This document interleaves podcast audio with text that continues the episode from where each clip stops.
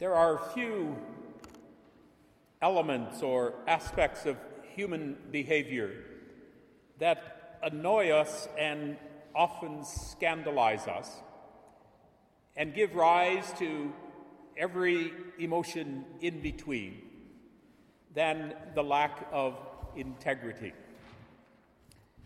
We are ready to honor it when it is visible and condemn its lack when it is also obvious.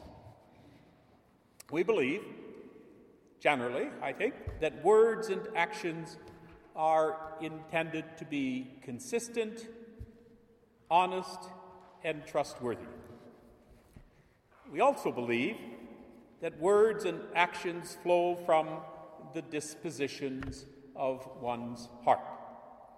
And when there is a disconnect, we react with everything from just a mild disappointment to outrage. The issue of integrity or its lack have been much in the news of late, in both political discourse and in the affairs of the church.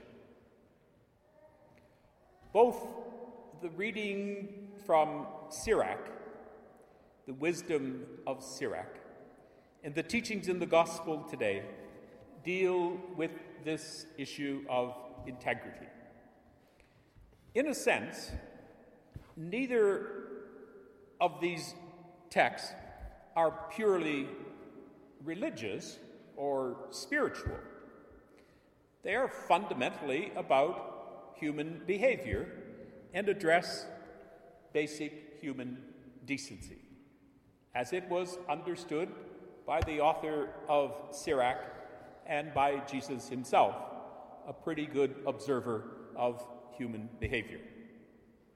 But both of these texts come out of a religious context. And so we are called to deal with them in that light. When we find such references in the teachings of Jesus, in the instructions that he places before his disciples, then we pay attention. And we ask if we are honest with our desire to be right living people and good living Christians, we ask, what does this have to do with the way I live out my faith and be a credible witness in the world? This text today follows closely the gospel of last week. You may recall about loving and forgiving and about going beyond the value system of the sinners, as Jesus calls those who were insincere and hypocritical. So, this kind of kingdom thinking that he calls us to,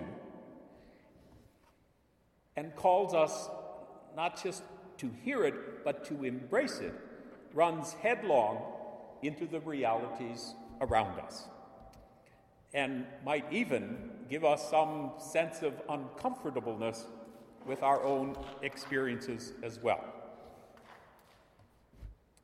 Personally, I sometimes think I could do without these teachings. I like the gentler ones, if there are any in the gospel. It's hard work taking up the hard sayings of the gospel, but we try.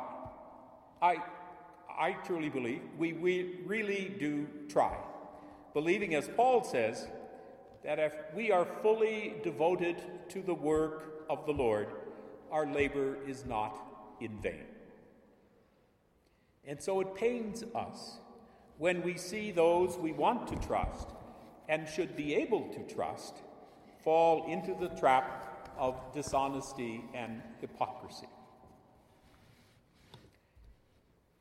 And Jesus seems to clearly understand that this kind of behavior can affect any of us.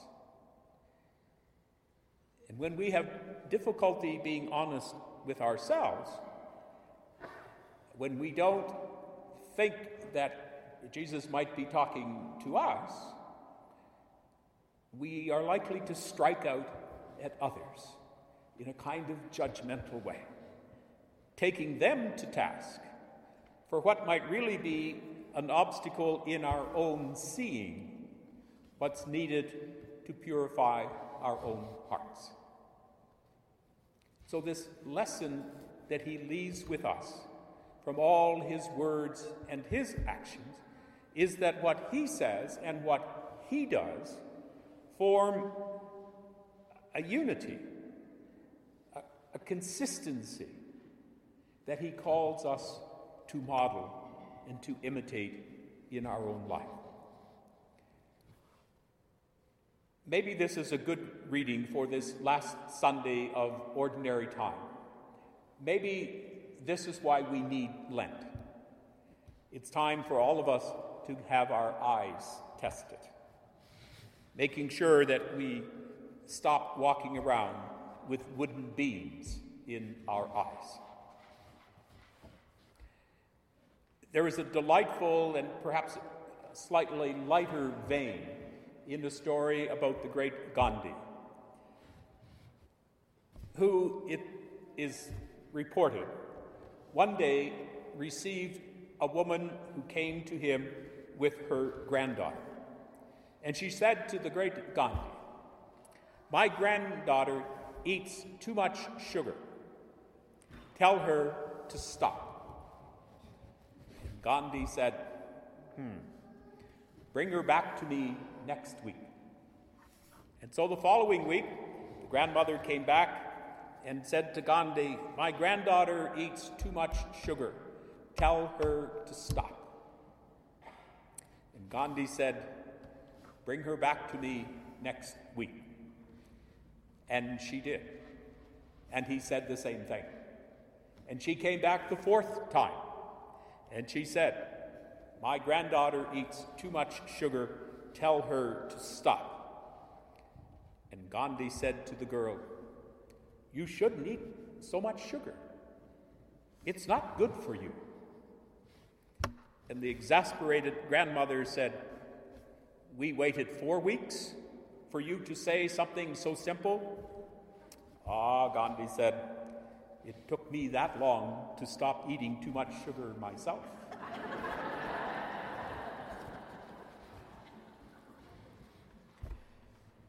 The only way, as the gospel and the readings present to us today, the only way to help our neighbor is to be honest with our own story of struggle with integrity and to be open and honest both with vigilance and conversion.